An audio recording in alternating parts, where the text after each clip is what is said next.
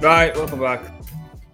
We have no idea what we're going to talk about today, so bear with us, and we'll probably go on some tangents, but we'll probably look at some. Well, if there's any projects actually doing anything at the minute, it seems like the most flat flat day in existence. I thought we were supposed to go from uh, selling May walk away to when Moon June, but obviously it doesn't look like that way just yet.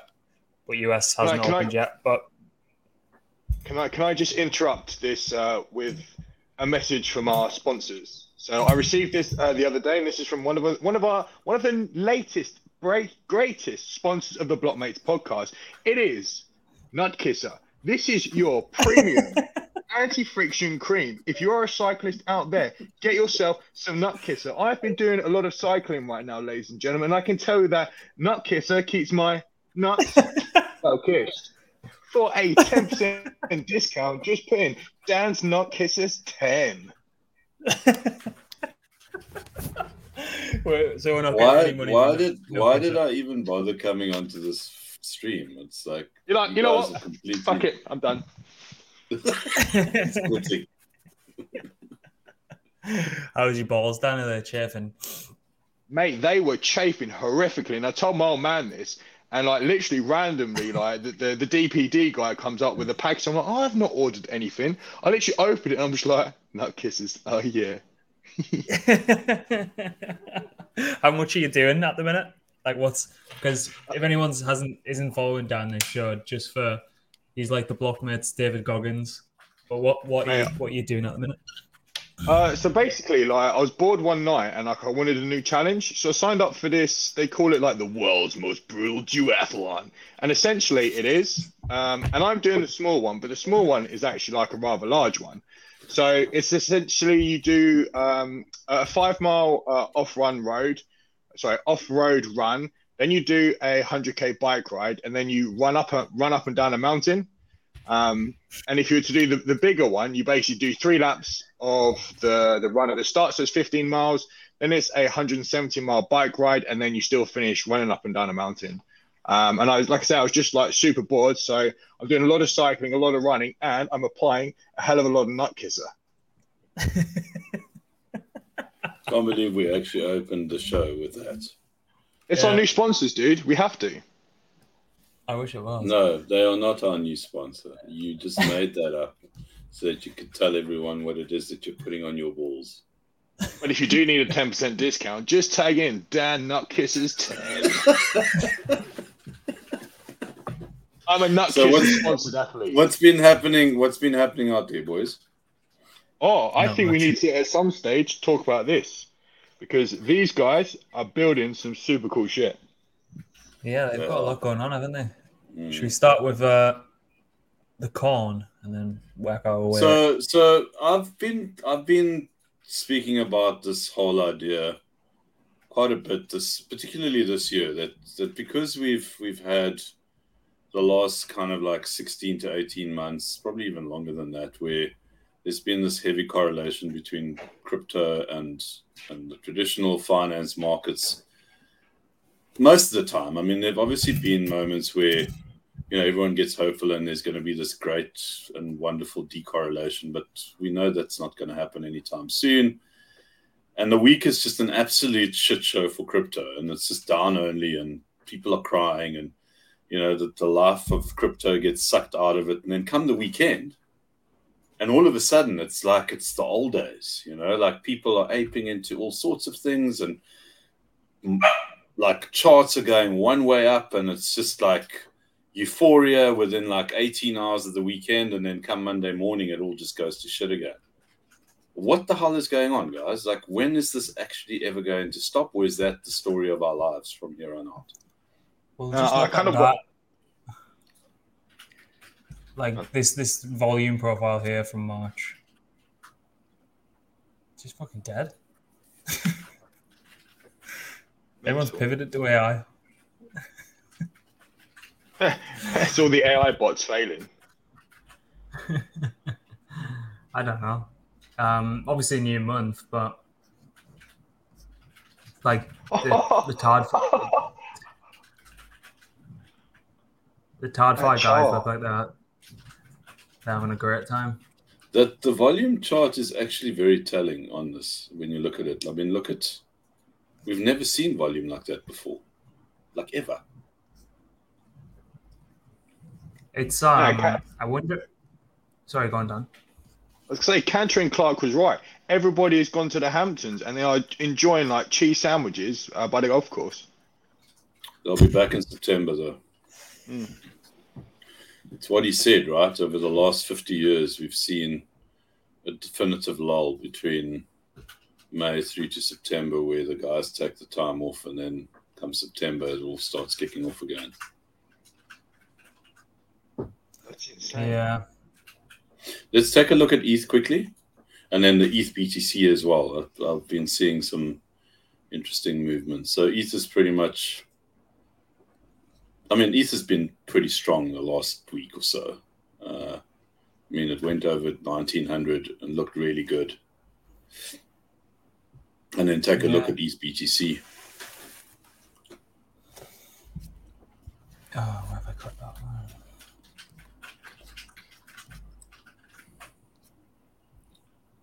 Yeah, on the weekly, not not not bad, eh? Well, we've we've kind of got over we've got over Shanghai, and then we've obviously got over Lido withdrawals going live as well. So we can 100% definitely say anyone who is expecting like a major sell following that event should be immediately blocked and unfollowed. No names mentioned. but um, yeah, it seems to kind of everyone's kind of adjusted to the new situation of being able to withdraw their ETH and deposit at, at whim and the new advent of liquid staking derivative protocols and yeah, I think there was just a bit of uncertainty what was happening with ETH at the time, but um, now just seems to be just going to continue the trend it had prior to all this kind of talk and narrative. So um, I don't know. I, I'm I'm much more of an ETH bull than a Bitcoin bull personally, but we'll just have to see. Every time it looks like it's going to break out of that um, ETH BTC per, then just gets smashed back down. There's so many people watching it, but I don't know. I have a question around a narrative that we've spoken extensively about, and everyone knows about it liquid stake derivatives, LSD. We make our jokes, we take our psychedelics, everything's great. But we seem to be really coming into that narrative even more so, where we obviously had uh, Lybra do a launch things were really like not really happening for them. I mean, it was down only for that chart. Um, market landed up realizing, hold on a second, there's there's a whole lot of really positive aspects to what what it is that they are are bringing to the table, and it just went up only. And it seems like we've found our our equilibrium here, where it's you know it's retraced quite dramatically. I think it's done like a fifty percent retrace after obviously having done like a ten x. Um, That. from that that critical point. and the reason why I bring Lybra up is because I think the the, the kind of like you know we talk about the the the fast forward nature of how crypto just like everything's accelerated, everything's in fast forward. You kind of like never really have an opportunity to to catch up, but you see market moves in such a short space of time that would you normally see in trad for over like six months a year. You see it in like a week crypto. And what we're seeing now in the LSD narrative, and I'd really like to get your your take on it, is what is the what is essentially the landscape of this? I mean, I know that there's a tremendous amount of ETH out there that isn't staked. Um, what's it like eighteen billion dollars that isn't staked, and a very small percentage of it that is. Um, and I think there's an even smaller percentage that isn't being staked to its full potential. Now, obviously, there's a lot on the table here for everyone to come and play, but I almost get the feeling like people are feel are being are, are feeling threatened by competition coming in. Some aren't, some don't care because they realize that listen, there's there's a lot there.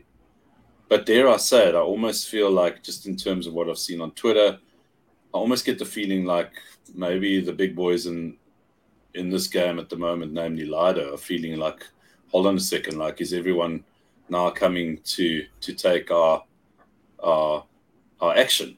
You know, I don't know. What are your thoughts around it? Like, do you think there is a little bit of that happening? I see there's some VCs getting involved now. What there was protocol Prisma, I think it is. Um, so the game is on right now. I think we obviously have been calling the LSD narrative, but I really think it's going to start coming into play like big time over the next few months. Yeah. Um, so my perspective on it um, has always been that because there is no time duration risk on staking with um, on the beacon chain prior to Shanghai. So people who were staking at that point in time, they didn't necessarily know when they were going to get round to getting their ETH back. So you could have pretty high conviction to to do that um, during that time, and I think it was around fifteen percent prior to um, Shanghai going live. So I think we said a few times that staking participation definitely increases um, because there is no time duration risk on being able to withdraw that ETH if anything was to happen and you needed access to instant liquidity. So that's true as of now at 18.17%. I think that continues. If we look at um, what the hell are they called? Stake. I can't remember that fucking name. Uh, so it's a it's a it's a dashboard that shows you the staking participation of all L1s. I should know their name as well. I can't remember it. Um, but ETH staking participation is drastically lower than um, near enough all the major kind of alternative L1s, if you will, which is interesting. And I can only see that increasing.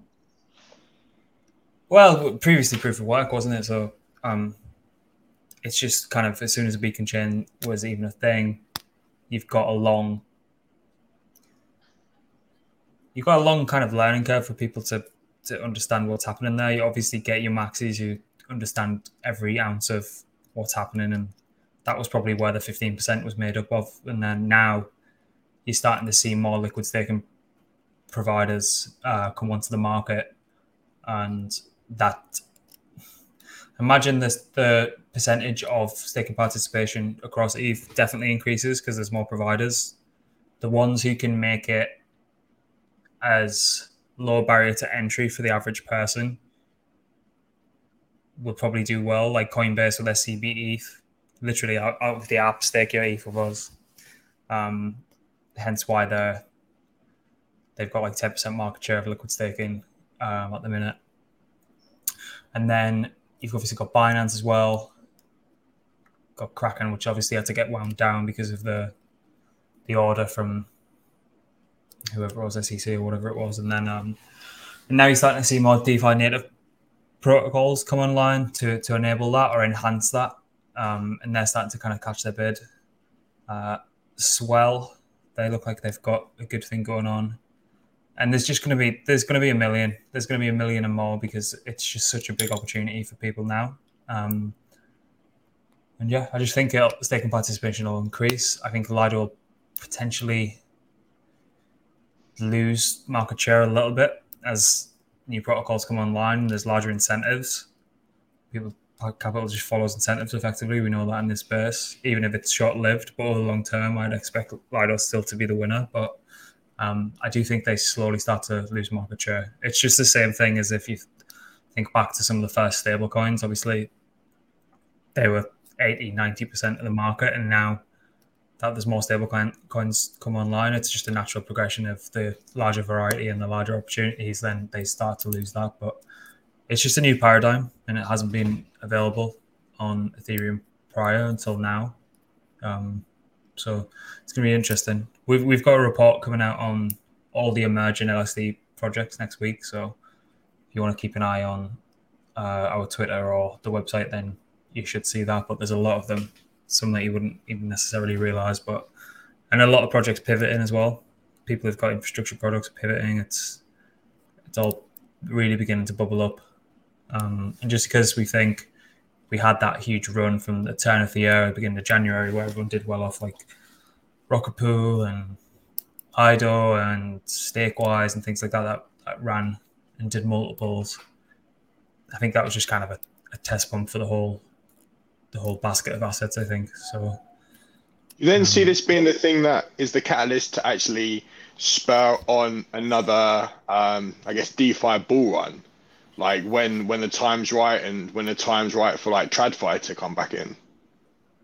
If if everything if everything settles and there isn't any major headwinds, um, yeah, I'd I'd imagine that to happen. It's like what's happening now in in, in the, the Web two space. Everyone's mentioning that they're an AI project or they're an AI company. Everyone now, every project has to have some connotation or overlap with liquid staking derivatives, and if they're not seen to be, then they're going to lose attention share or lose kind of mind share of the of the audience. So it's it's an interesting one because there's like there's if you think about it, there's obviously direct liquid staking players like Lido, Rocket Pool, Stakewise, a few of others like Swell, and then you've got like the yield generating or capital efficiency players around it like Lybra and unshETH and stuff like that.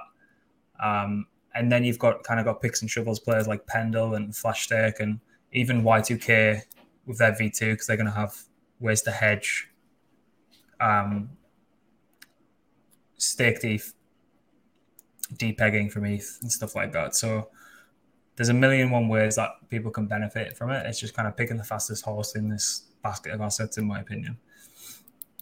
Hmm. Interesting. So, so what I found really interesting about the function